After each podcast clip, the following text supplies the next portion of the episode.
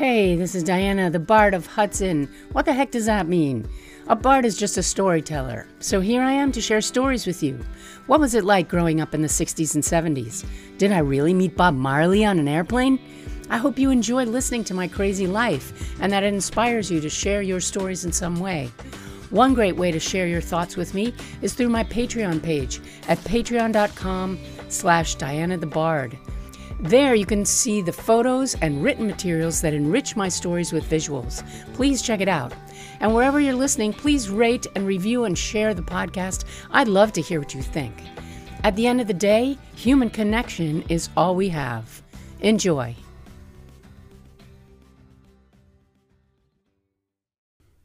Hello.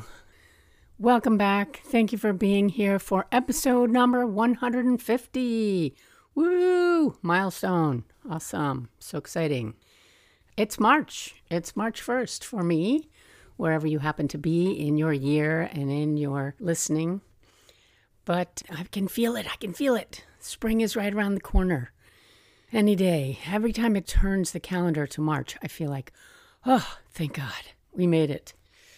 My desk has been transformed back into an ironing board. I mean, it doubles as a desk, it does. But March is here and spring is around the corner, and I will be returning to the farmers markets in just a few weeks. So I have to get busy sewing. Busy, busy, busy. I make cute things for sale at the farmers market, like bags and tote bags and aprons and little purses and all kinds of fun stuff. And I have been doing that throughout the pandemic because when the pandemic first hit and my other career in theater was completely locked down and shut out, I was like, oh my God, what am I going to do now?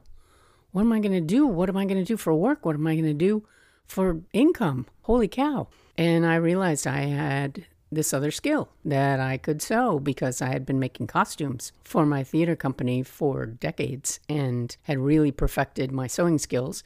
So I was like, okay, I'm going to sew. And of course, what was needed right then was masks by the zillions. Nobody could get them, right? So I started being one of those people, the mask makers, and I was giving them to friends and family and such. And then realizing, well, hey, here's an income source. And I started selling them on Facebook and online and such. And then I heard about things like the Navajo Nation not being able to get any kind of PPE at all. And so I issued a challenge to my Facebook community. I was like, hey guys, for every one mask that you buy, I'm going to make five for the Navajo community. And I got a great outpouring of support. It was really cool. And I ended up making 200 masks for the Navajo community and sending them off. And I certainly hope they got there. It was, you know, a weird time where they wouldn't let things through to them. Ugh, it was awful. Anyway, that is a long story. I'm partly Navajo, as I think I have said during the episode about my dad. So I felt an affinity and a need to help them in that time. So now my desk is surrounded by all manner of small storage tubs that are full of elastic and zippers and thread, and it will probably all end up in a yard sale soon. anyway, back to sewing, so that's good. And it enables me to listen to podcasts, which is great. That's how I got into this whole thing in the beginning. I've also been listening to Greek lessons. So I am trying to learn a little bit so I can get by on my trip to Crete. Pomenis. Menos in New York. That's where do you live or where are you from? I'm from New York. Uh, let's see. Tomorrow is a new moon. That's a good way to start off the spring or the heralding of spring. New moon is a time to put in place building blocks for what you want to achieve in the next few weeks. It's a time to imagine and create and hope for new things. So today, I dare to dream. Somehow, every year after I survive February, I breathe a sigh of relief as though I've been clenching all my muscles for months in anticipation of freezing, or in actually freezing. And yet, February is a beautiful and blessed month because that is when my wonderful daughter was born. In a way, having a baby in winter is a good time because your natural inclination is to stay inside and cozy and quiet. And that's just what the baby needs in the beginning. There will be time enough when the flowers start to bloom to take that baby outside and introduce it to the world, right? I always feel sad for those tiny infants who I see in the mall or in restaurants or, God forbid, in the movie theaters. Poor little ones. What a jarring beginning they are having to endure. It makes me sad. But I'm getting way ahead of myself. In fact, I even forgot to tell you about the trip where my daughter was conceived, along with a number of other terrible investments. My mother was counseled by the jerks who were trying to manage her estate for her at the time to go in with her sister and brother on this investment of a property in St. Bart's. Now, St. Bart's is like, whoa, fancy resort place for Euro trash. No, you know, for people coming from fancy places. In any case, it's a beautiful, beautiful island. And the property that they bought was glorious, absolutely wonderful. It was this crazy house. Yeah, I know. I know what you're going to think when I say this, but anyway, it was this crazy house that had belonged to the Rockefellers.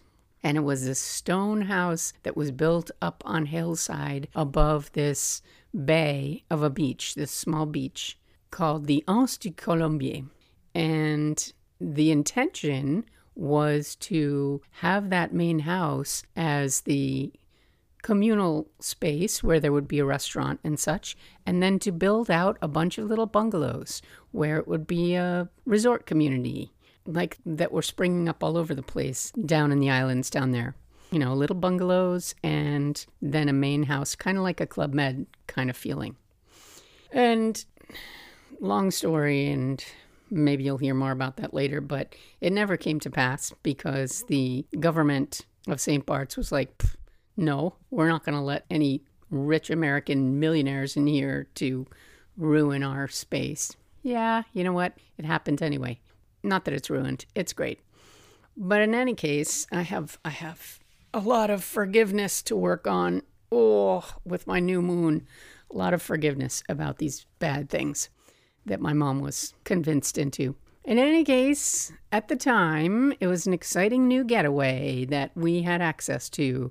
It was a free place to stay and a private beach, and it was like luxury of the highest sort. It, well, it was easily accessible from New York. You know, it was just a couple of hours of plane flight. And boy, oh boy, so you had to fly into St. Martin first and then take a tiny hopper flight over to St. Bart's. And that plane ride was intense. It was crazy. It was only like 10 minutes. And it was one of those tiny planes where the cockpit was open. There was no door to where the pilot was sitting. I'm sure that's different now. But we could see through the window what the pilot was seeing. And in order to fly into the St. Bart's airport, you fly over this mountain pass and then immediately plunge down to be able to use the entire runway for your landing and your stop. And something like 20% of the planes that land there end up in the water, which was an absolutely staggering percentage. So you always were kind of really happy when your plane came to a stop and you're still on dry land. In any case, Dave and I met my cousin Phil down in St. Bart's for a weekend in May, and he brought along his then girlfriend, Susan. So it was a chance for us to get to know her and a chance for me to reconnect with Phil in a short and intense and fun way. And we decided, yeah, why not? St. Bart's, let's meet there. That'd be fun. So we went to this wonderful place and we had incredible meals. There was a cook there, Madame gosh, I've forgotten her name now.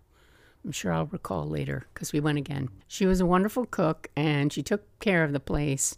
And there were beautiful bedrooms. It was a house that was built in a easy arch around a gorgeous garden, and every room looked out to the ocean. So the back of the rooms were against the mountainside, and the front of the rooms were all glass with curtains, you know, so that you could have some privacy. But they looked out onto the sea, and the beach was uh, drop down below the house. So the house sat up on a hillside, and you had to make your way down through the garden and down a rocky little pathway to the beach.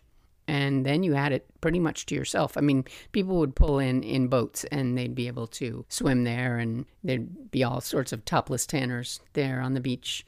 But um, basically, you had it to yourself. It was great. So one night, Dave and I thought we should go and make love on the beach. But we didn't get that far because we didn't have a flashlight and the path down was a little bit daunting in the dark. So we got as far as the garden, under a tree. A very small tree. Not really a tree that was worth anything for cover, for sure. Like, so I'm sure they could have seen us from the house. Not like those heroines in the Gothic romances who are pressed up against the massive trunk of a towering oak tree. Oh, Anyway, but I am certain that that is the night that Savannah was conceived. She would have spied that opportunity from the swirling heavens full of souls, and she would have popped right in. It was the perfect atmosphere for the conception of her because she was a witchy little wood sprite, as she would prove to become later. So this trip was around mid May and perhaps just around Mother's Day. How apt. Mm-hmm. whenever you can look back and think, oh, that worked out really well, actually. it's a fun thing. So that was our fun little trip to reconnect with my cousin Phil. There's a great picture of us all tan and laughing on the beach that I'll post at some point. And we were fortunate again. I am going to just spend the rest of my life saying how lucky I was. How lucky to have all of these amazing opportunities. And St. Bart's, although it failed later, was an incredible opportunity with a luscious jungle right there. Not jungle, but garden full of peacocks, and there was a donkey in a little paddock, and it was just a fabulous place. And you could only arrive there by boat. So you had to be picked up at the airport by boat, and they motored you around the corner of the island and into the bay, and you arrived at this beautiful place and felt like the luckiest people ever. We ended up taking lots of friends there for little similar trips because we were like, we want to share this place with anyone who'll come. and they were eager to come, trust me. I hope to share many other beautiful places in the world with the people that I love, and I'll keep you posted on those. Thank you for being here, I'll see you next time.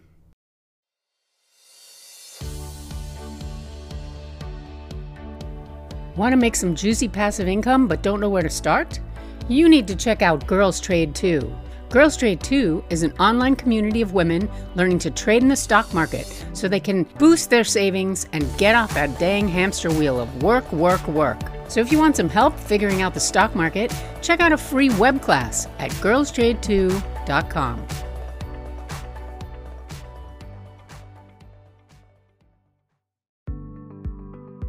Thanks for listening. If you'd like to connect, you can find me on Instagram at Diana the Bard or on Facebook at Diana Green. And check out my Patreon page at patreon.com slash Diana the Bard for photos and other fun additions. And if you're enjoying the podcast, please subscribe, share, rate, and review wherever you're listening. It makes a world of difference and helps others to find the show. I'd really appreciate it. Thanks so much. Bye.